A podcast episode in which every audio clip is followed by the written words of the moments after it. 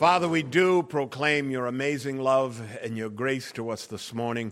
Spent life of Jesus Christ upon the cross in our behalf. Oh, Father, we sing praises to your name for this great privilege, for your love, for your loving sacrifice, for the house of God, your children, and the bride of Christ. We pray in Jesus' name this morning. Amen. I will ask you to be seated. All right, I am going to ask you to open your Bibles to Romans chapter 10 once again for the second time. And Paul is still making his doctrinal case as he has from the beginning. He's gone really full circle here. Back in chapters 3 and 4, he talked about justification by faith, and he's come around again to show that those who do not trust in the imputation of the righteousness of Christ try to establish their own righteousness. And he thinks particularly of the Jews at this time. But with regards to application for us, for Gentiles in the 20th century, this is really the pattern for everyone who rejects Christ. And I'll look at it along those lines. But our Jewish apostle here is, of course, bemoaning the loss of his spiritual and national countrymen, which is his natural sentiment. And so, um, and so he talks about it in very plain language. So I'm going to read the first four verses again, where Paul writes this Brethren, my heart's desire and prayer to God for Israel is that they may be saved, for I bear them witness that they have a zeal for God, but not according to knowledge. For they, being ignorant of God's righteousness and seeking to establish their own righteousness, have not submitted to the righteousness of God.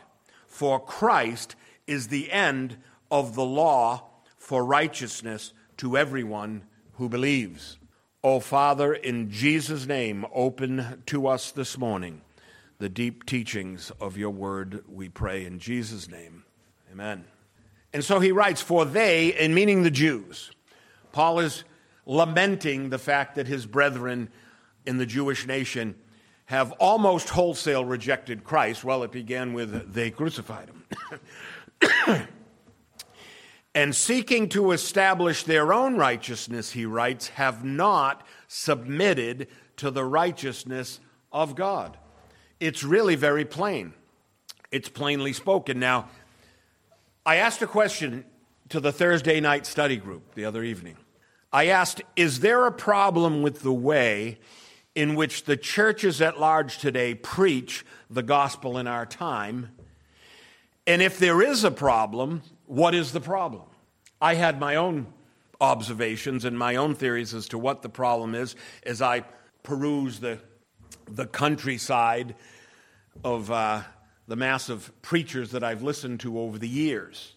Um, I told you once that there are two signs I would not ever have at the, at the entrance to our church at the top of the road there coming in.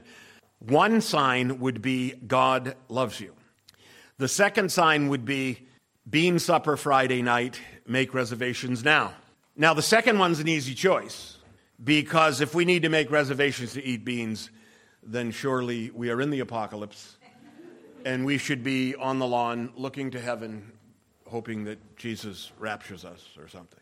So that's the easy one. The first one's not such a simple matter. It's occurred to me that the modern rendering of the world's need of the gospel is to presume that the world just doesn't know that God loves them. And you just have to tell them. That's why you go by, even on the way to church, and you see all the signs God loves you, God's always loved you, He'll always love you. You see all these signs.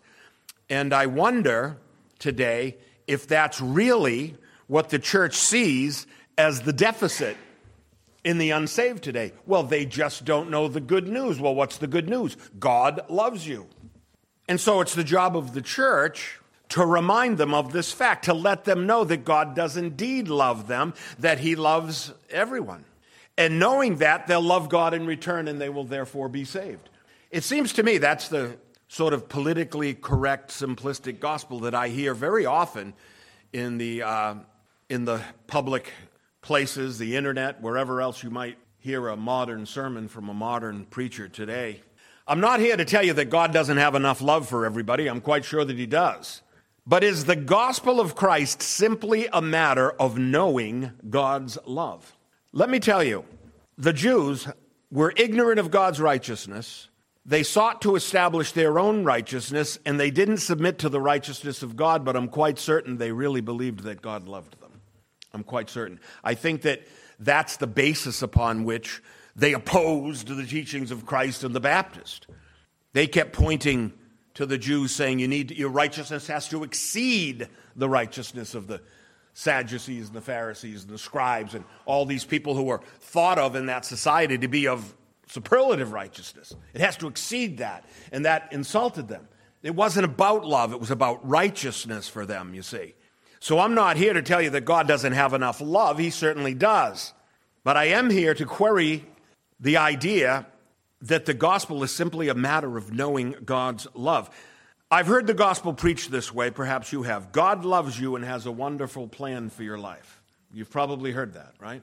Um, I think that's true for believers, but I don't know if it's true across the board. There's nothing that tells me in the scripture that it's true. I've heard Joel Osteen preach on the nature of that wonderful plan. What's the plan? Well, it seems everybody's pretty much got the same plan. I heard him speak about moving up in your career. I've heard him counsel the members to jettison friends who aren't good for their self esteem, those who hinder their path to that wonderful material, social abundance that he presumes we're all seeking and that our faith makes possible for us. That's what I see when I listen to some of these preachers, and I'm, I'm singling out the one at this time. I've heard him say that it's not his calling to preach about or to even bring up the matter of sin. See, once you bring up sin, you've got to talk about righteousness. But the Jews, it says, were ignorant about righteousness. That just means they didn't know. They needed to be apprised of it. But what keeps you from knowing things? What keeps you from knowing the truth when you hear it? It's called pride. You know what month it is, right? I was thinking the other day, I said to Karen, maybe we ought to have a humility parade. And then I thought, if you're humble, you don't have a parade. Look how humble we are. It's pride that keeps us from believing the truth. We can't be told we have a deficit. Friends, most people in the Christian churches today are one disagreement away from walking out the door, showing you their back, and never seeing them again. And that's because the church, by and large, for the last 30 years of my life, has preached that what's the deficit is in people is that they don't know God loves them and that He does, and we just need to tell them. I've heard him say that his calling is not to preach about sin. So when the saving gospel is preached, I wonder just what the esteemed reverend believes we're being saved from. Are we being saved from a bad self image? We're certainly not being saved from uh, bad political decisions and um, bad uh, politicians. We seem to have an abundance of that going on. Are we being saved from relational disappointments? Well, my wife doesn't understand me. Perhaps if I knew God loved me, she would. I mean, I don't know. What, there's all these things. How about material poverty? Is that what we're being saved from? Is that what Christ died on the cross to save us from? Friends, recall that at the day of Pentecost, you'll go back to Acts chapter 2, when the apostles preached to the masses in their own languages, because they were gifted with a, um, the glossolalia, the, the gift of tongues, Peter said this. He said, And with many other words he exhorted them, saying, Be saved from this perverse generation.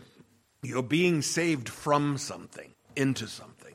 After the people in the streets, at that point, most of them Jews, heard Peter speak about their personal guilt in killing Christ, he said right there, he, he labeled them with it. He convicted them as being the crucifiers of the one who came to save them. And by the Holy Spirit's mercy, they actually believed him.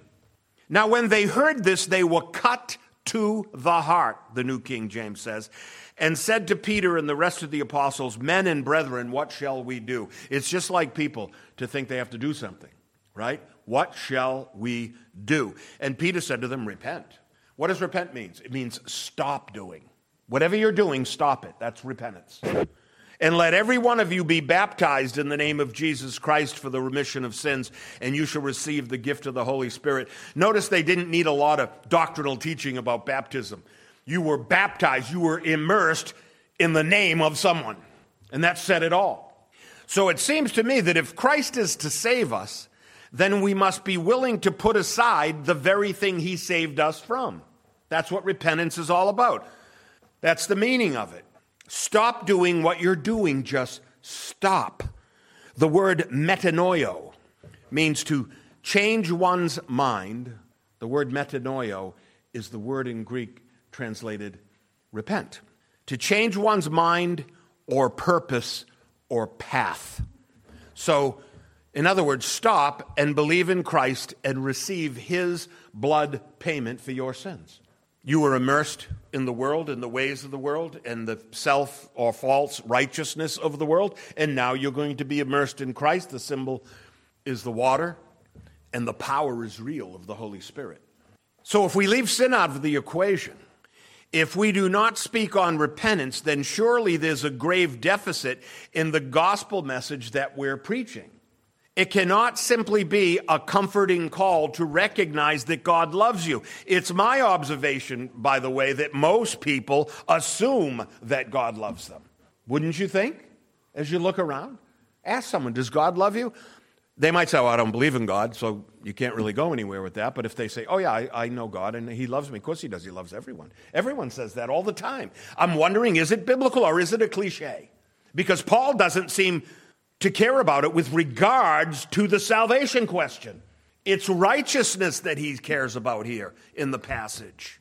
It cannot simply be a comforting call to recognize that God loves you. It's my observation that most people assume that he does. And I don't think they need me to tell them that, but you see, I'm not at all certain that the problem in our society today is that people do not believe that God loves them. For most, if they believe in God at all, they believe that He's an equal opportunity lover. Because God is, of course, like any good deity would be, He's an American. So naturally, He would do all things equitably. He would care about your rights. You know, you know, the Bible isn't the place you go to find out your rights. There's one right that I know of off the top of my head that if you believe in the name of Jesus Christ, he gives you the right to become children of God, John 1 something or other. So there's one right. If you believe in him, you have the right to be called children of God. So I, I'm glad to see all the children of God here this morning. But I think the man on the street believes that if there is a God, he's a God of love. He's a God of, you hear these words, universal, unconditional love. I once asked a Bible study group many years ago, If God Loves Them. I'll never forget, I used to teach on Monday nights at Greg Freitag's. Anyone remember Greg? He was a good friend of mine in those days. Yeah, Ricky remembers. And I was there, and it was all young people, like we used to call college and career age. And it was smart kids. You know, the pastor's kids were there, all the kids were there, and I was teaching the Monday night study. And there were some kids that they'd bring in because they were very good, you know, sharing the gospel with their friends, coming to the Bible study. It's fun, you know, this kind of thing.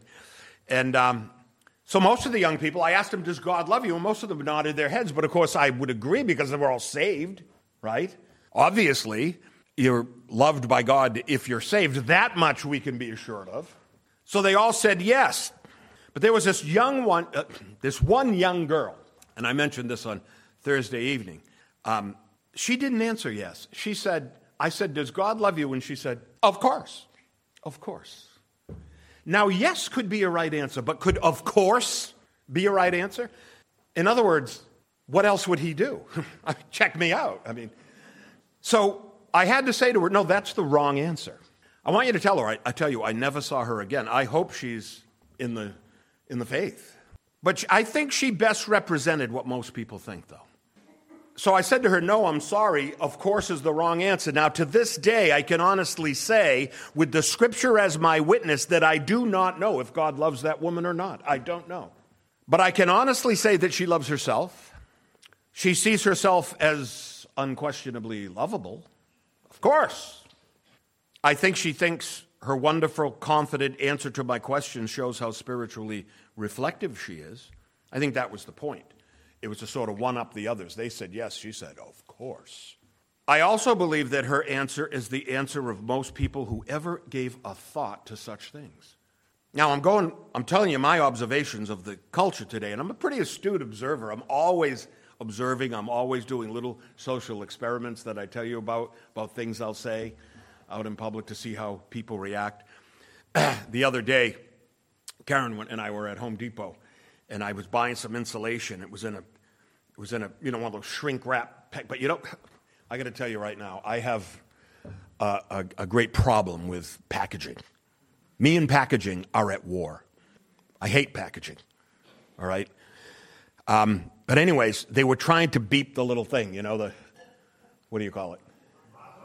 The barcode. They were trying to beep, and it wouldn't beep because bit of packaging in the way, so they're all tearing and they're tearing away. And Karen tried to tear it, and, and the two girls at the counter tried to tear it. And I said, Would you like me to try to tear it? I could tear that thing so quickly and easily because I'm a man. And I said something to that effect. And the lady, I would say mid 40s, who I see often because I'm in there often, she went like this. She went, And I went, Why are you looking at me that way? We all know that men are stronger than women. She said, No, we don't.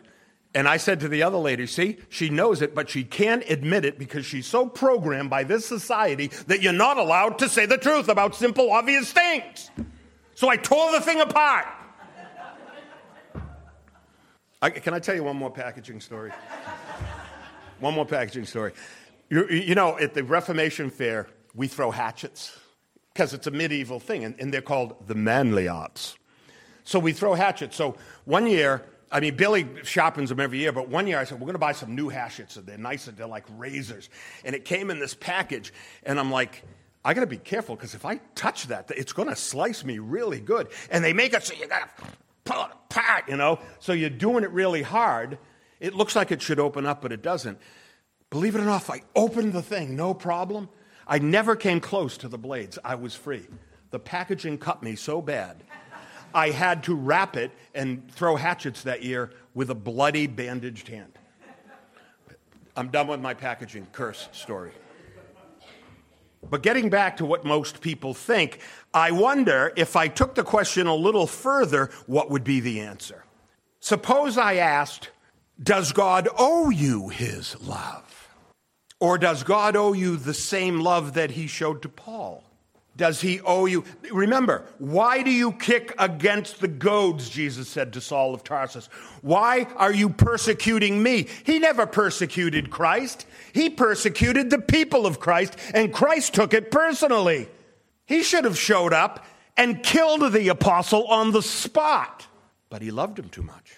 He definitely loved Paul. Does he owe you the love that he owed that he showed Paul? Does he owe you the love that he showed Moses? You know, it's an interesting story. You go back into, um, geez, I forget if it's Exodus or Numbers, you can tell me later. But um, Moses has a brother, Aaron, and a sister, Miriam, and they told on him to God because he married a black woman.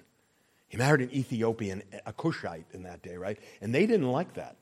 They were racists. They didn't like this, so they went to God and told on him.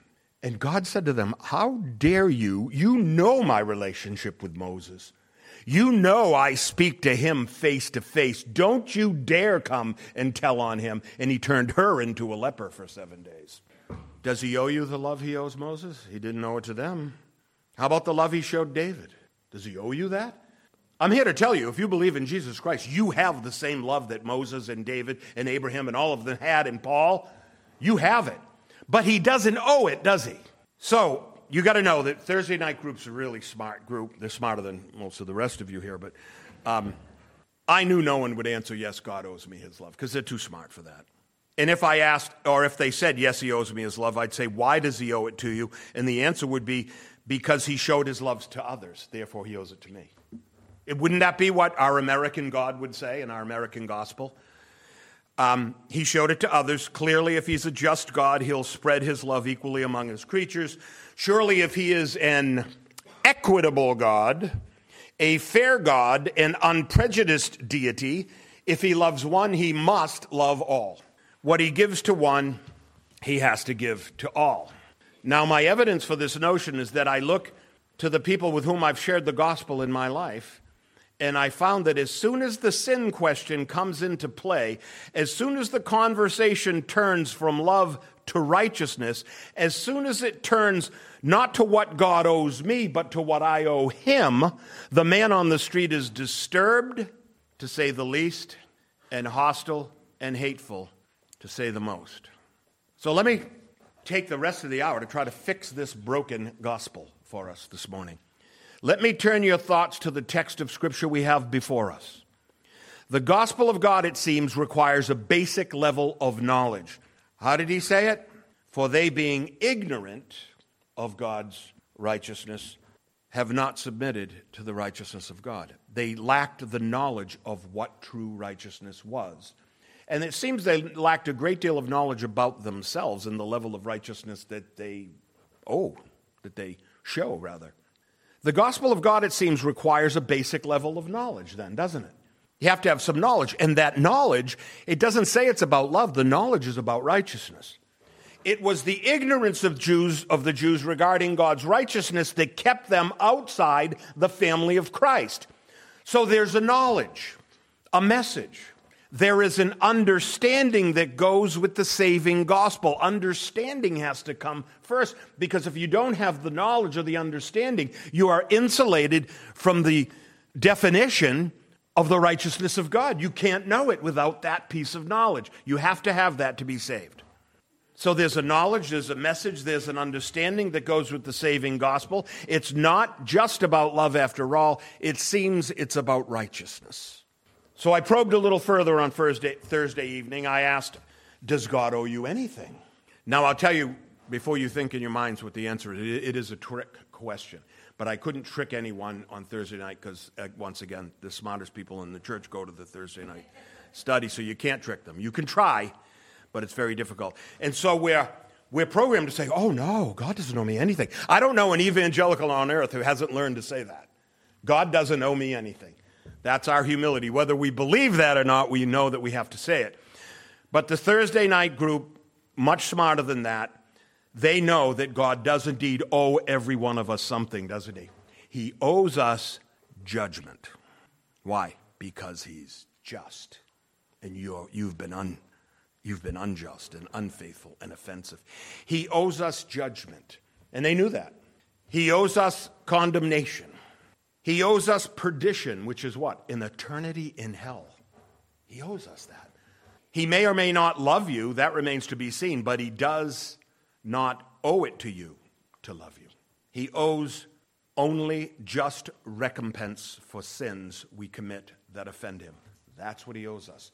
The man on the street, doesn't know that. The Jews were offended by it. The man on the street you share the gospel with, your friends, your relatives, your religious friends and relatives, they're offended by that. That's my observation. And so I say, I don't know if he loves you or not. He, he does not owe it to you to love you. That much I can say. And he does owe us an eternity in a fiery hell. Bible's very clear. Book of Romans, very clear on that. But then the evangelicals will cry out to me, But, Pastor, don't you know that God so loved the world that he gave his only begotten Son, that whosoever believeth in him shall not perish, but ever have everlasting life? And I'll say to you, Yes, I do know that. I do know God loves the world. I do know that. Make no mistake, I know that God so loved the world that he gave his only begotten Son. But I'll ask again, what about all the rest then? What about those who do not believe and still think they're owed his love? What about them? Isn't that what this passage is about? So I'll ask, what about the people John speaks of in John 3:18? Well, never. Why would you go past John 3:16? John 3:18 says, "He who believes in him is not condemned, but he who does not believe is." That's what it says. How about John 3:19? John 3:19 says, "And this is the condemnation that light is come into the world and men love darkness." Now, when it says light, what does it mean? John, it's, it's true with John, light uh, is a symbol of something. Whether you're reading the Gospel of John or 1st, 2nd, or 3rd John, even of Revelation, when, when John says light, he means knowledge. You go through and you see if I'm not right about that. They rejected the light, they rejected the knowledge of God because their deeds were evil. and they liked their deeds. How about John 3:20? Everyone practicing evil hates the light. They hate the knowledge of righteousness. That's why they keep doing the evil. And they don't come to the light. Why? Because their, their deeds would be exposed. Light shows the moral integrity of the things that you do. And that light is the knowledge of the gospel. That's why when you give it to them, they get mad at you. You've exposed them. And while we're at it, let's look at a couple other verses. Hosea 9 1 to the Jews says, All their wickedness is in Gilgal, for there I hated them. Because of the evil of their deeds, I'll drive them from my house. I will love them no more. So much for unconditional love, right? God's long suffering, but his love isn't unconditional. At least Hosea didn't think so. How about Psalm 11:5 where we read the Lord tests the righteous but the wicked and the one who loves violence his soul hates. God hates violence and violent people in his very soul, so so much for universal love. And let's not forget Romans 9:13 where God says Jacob I have loved and Esau I have hated. I have mercy on whomever I'll have mercy. I'll have compassion on whomever I'll have compassion. So much for unprejudiced love. God can discriminate. He's not an American after all. Now I know that John 3:16 gloriously proclaims that God so loved the world that he sent his son to save it. I also know that God so loved the world in other times. God's the same yesterday, today and forever. Do we agree? That is a scripture verse that's become a cliche, sadly. Because God so loved the world in Noah's time too, and he saved it then too. And you saw how he chose to do it. He was sorry that he made man on the earth because every thought and intent of his heart was only evil continually. So he ended it and he saved the world by saving only eight. We're hoping for a, a better ratio this time. And so the same God who loved the world in Noah's time saved it by washing away all but eight people, and the cross of Christ does the same thing. It's not for everyone indiscriminately, it's for those who believe. It's for those who have been given the knowledge that someone had to bleed for their sins, that they themselves were guilty of sin, and they are among those whom God owes death and judgment and everlasting punishment. That's the gospel. And it's right there in John 3 16 through 20. You don't have to go much further. It's for those who know that God owes them death and hell, and it's for those who know what they owe God their lives. If you don't know that, well, let me tell you. When the Pharisees asked Jesus a question, What's the first and great commandment? They asked. And he said, The first is, Hear, O Israel, the Lord our God, the Lord is one, and you shall love the Lord your God with all your heart, with all your soul, with all your mind, with all your strength, with your heart, your soul, your mind, your strength. I'm pretty sure that's your whole life your heart, your soul, your mind, your strength. That's what we owe God. And when He doesn't get that, we're in sin. That's why He had to die for us.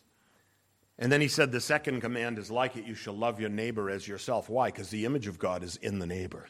You can't just hate him. You can't kill him. You can't take his stuff. You can't take his wife. You know the commandments, right? Can't say bad things about him that aren't true. There are commandments. The difference between believers and unbelievers is believers delight in following the commandments. Keep holy the Lord's day. Believers delight in that.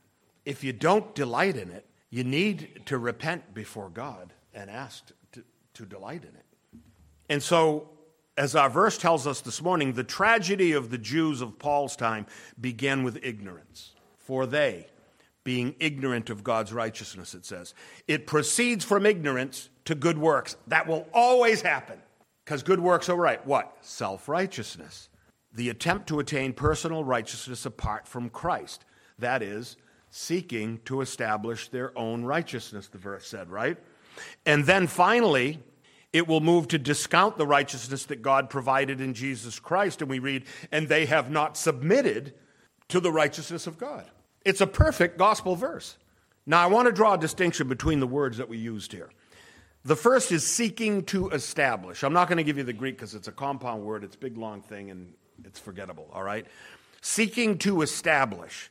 The second is have not submitted. On the one hand, you're seeking to establish your own righteousness. On the other hand, you have not submitted. Isn't it interesting that when you seek your own righteousness, you do something, and when you seek God's righteousness, you do nothing? You surrender, you give up. That's what it is. It's a submission. Stop whipping yourself trying to be righteous, Pharisee. In the second case, there is submission. The word is hupaiko, and it means to retire. I like that. I'm in hupaiko meant. To withdraw. It means to yield. It means to yield. What does yield mean? Give up. It's a complete surrender. I've told you many times, belief, you know, as words change in their meaning over times, perhaps it's time for belief to be turned to surrender because that's really what we have to do. It means to give up, to give in, to cease to strive after a thing, to cease in the struggle to establish your own righteousness. It's a recognition of personal helplessness, and it comes with a readiness to reach up and take hold of the only saving hand available, the hand of the Savior.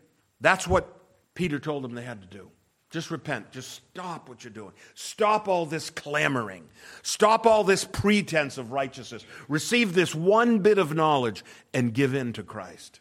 The tragedy of the Jews that the apostles bemoaning here is that they saw no need in themselves of a Savior. Certainly not a sacrifice for sins.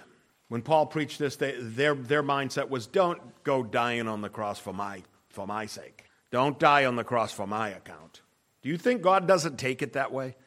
They didn't rightly perceive their own spiritual state, and neither does anyone apart from the gospel of Christ. Now, there's a very graphic picture of this in the teaching of Jesus. I'm going to ask you to turn to it. Uh, if you have your Bibles, let's go to Luke 18. Go to Luke 18, down around verse 9. Anybody love the parables? The parables are Jesus' illustrations. We come up with other ones.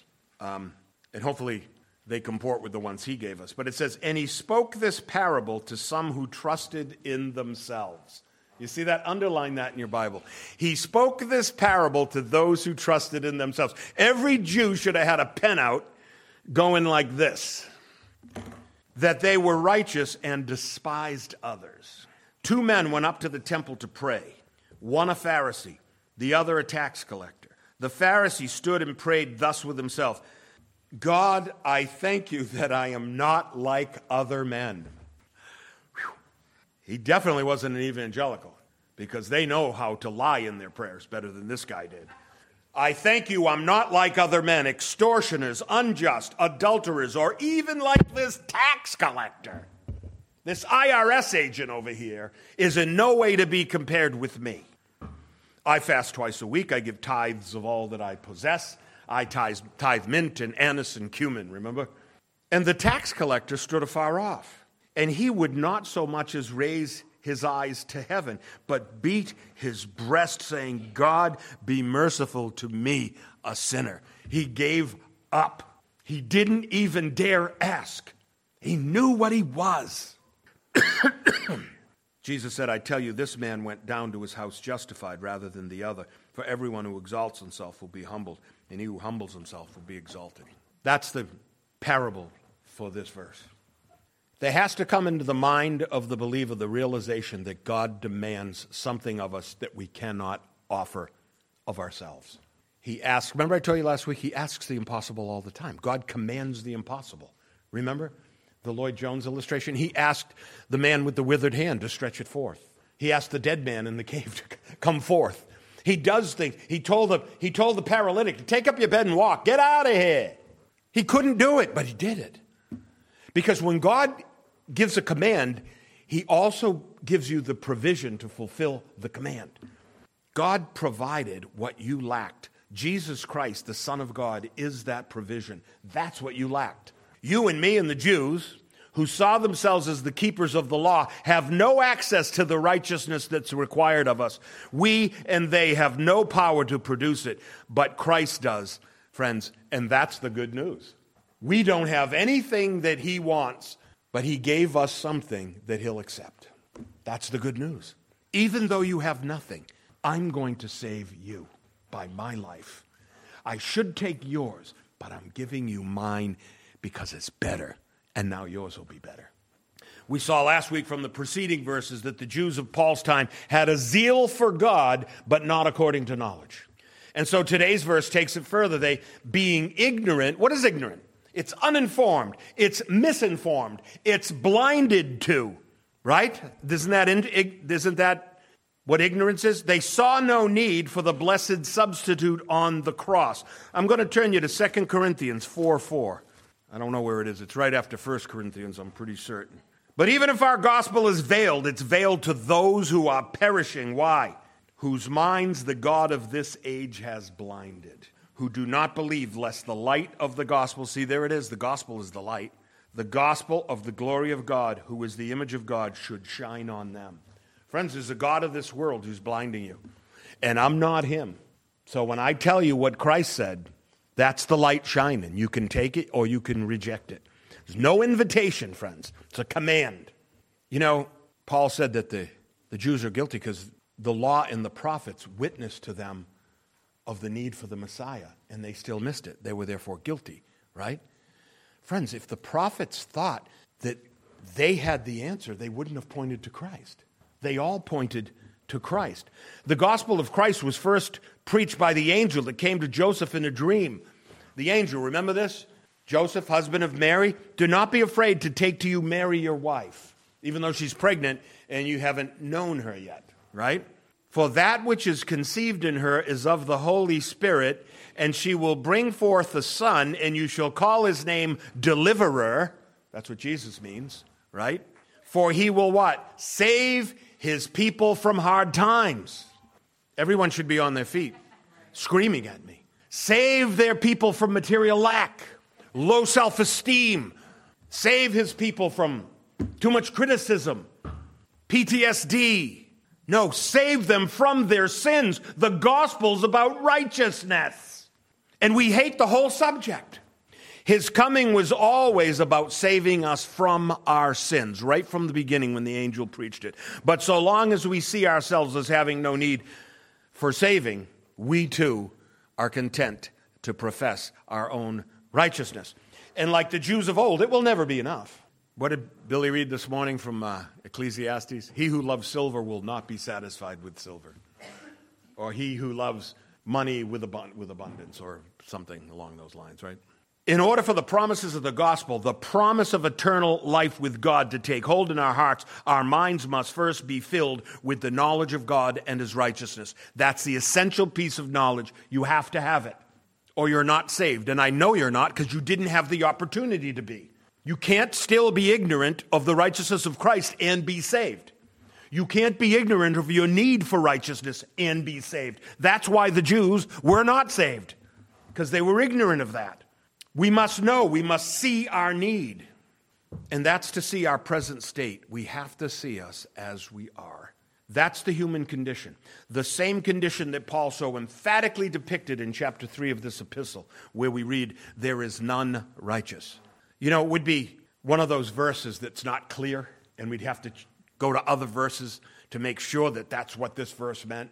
If all it said was, There's none righteous, but that's not what, where Paul left it. He said, There's none righteous. No, not one.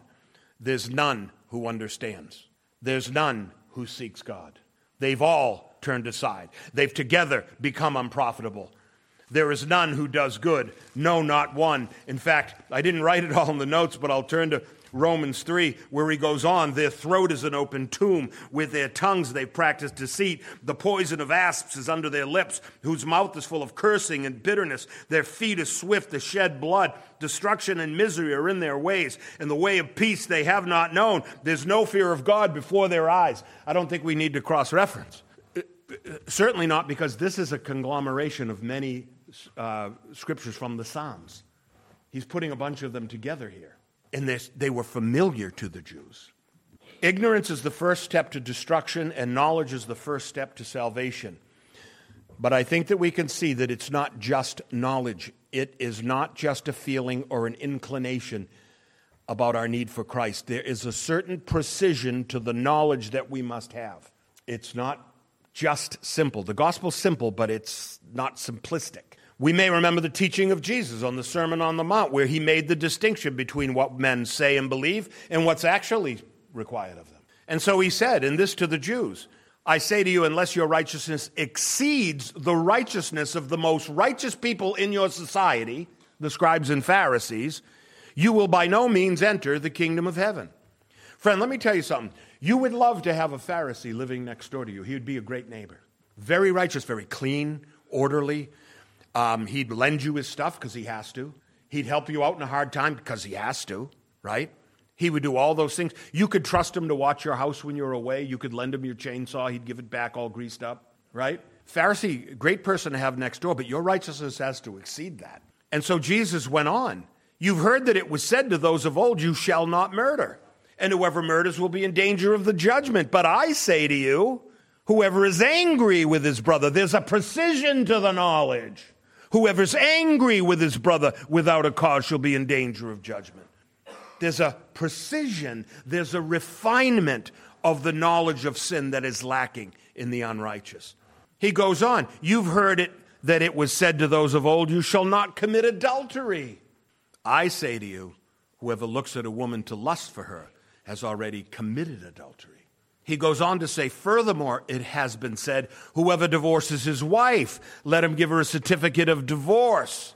But I say to you, whoever divorces his wife for any reason except sexual immorality causes her to commit adultery, and whoever marries a woman who's divorced commits adultery. People, there were plenty of people in that society guilty of all these things, particularly the thought crime part of it. It was very convicting. Anyone who is honest when they hear this knows they don't have the righteousness of God. That's why he preached it. You've heard it said to those of old, You shall not swear falsely. This is the most convicting of all to me. You shall perform your oaths to the Lord, but I say to you, do not swear at all. And that doesn't mean don't say naughty words. He's going to tell you what it means. Do not swear at all. You, you shouldn't say naughty words, but that's not what this passage is about. Don't swear by heaven, it is God's throne. Don't swear by the earth, it is his footstool. Not by Jerusalem, for it's the city of the great king. Nor shall you swear by your head, because you can't make one hair white or black. But let your yes be yes, and your no, no. Most of us cannot say that's true of us. For whatever is more than these is from the evil one. You don't promise, you don't swear. I hear some people, I swear to God, all the time, I swear to God. I, you shouldn't need that. You should just say yes, and you should know that person. I know which ones of my friends, particularly my Christian friends, when they say I'll do something, I, I can walk away. I know it'll be done. Their yes is yes, their no is no. I can say to them, Have you done this thing that you're accused of? And if they say no, I know it's true. I've had to test that a time or two. Once you lie, you break that down. I taught my kids that. I said, There's going to come a time, if you lie to me, there's going to come a time when everyone's saying you did something and you're telling me you didn't. I'm going to stand with you unless I think and have good reason to believe you're a liar. And that got tested one time. And I stood with him. I stood with my son who was accused of something. And I'm talking to about the police, okay? Not talking, oh, the kid said, oh, Daniel did this to me. And I had to stand with him. And I stood up for him. And my defense was powerful, and we won the day. But I believed him because he hadn't lied to me. I remember James said to one of the neighbors, he said, You know, I lied to my dad once. He goes, Daniel never lied at all. Coming to find out, there was a couple of things over the years. But, so you see, to be informed on a matter of righteousness, there's a certain precision of knowledge that's required, right? And that precision, that refinement, that understanding will lead us to see that apart from the sacrifice of a perfect Savior on our behalf, we would not possibly measure up to the righteousness that God demands. Friends, in order for you to measure up to the righteousness of Christ, you would have to be Christ. The first Adam could not be Christ, so God sent the second Adam. No fault insurance. I don't know if I used that properly, but um, as soon as it's understood, every heart will be aware of his own personal guilt in offending God. If not in his actions, then in his thoughts. If not in his thoughts, then in his words. We offend God all day long. We can't possibly claim righteousness apart from Christ's righteousness imputed to us. And the whole of the first part of Romans is to tell us, but don't worry. The good news is he did impute it to you if you have faith in him. Lloyd Jones gives an illustration of an athlete training for a particular contest. The man has trained strenuously for weeks, even for months, even for years. And the great day comes when the race will take place, and the man walks confidently to the starting block. He lines up to compete, only to find that he didn't read the syllabus directions correctly. He labored and trained for an event that was canceled. That's the illustration of the man seeking his own righteousness. I can do this. I can do this. And you find out it's not even a race. I'm disqualified before I get to the starting block. So he was disqualified to compete. He had not trained for the right event. He lacked the precise knowledge required before he began to train.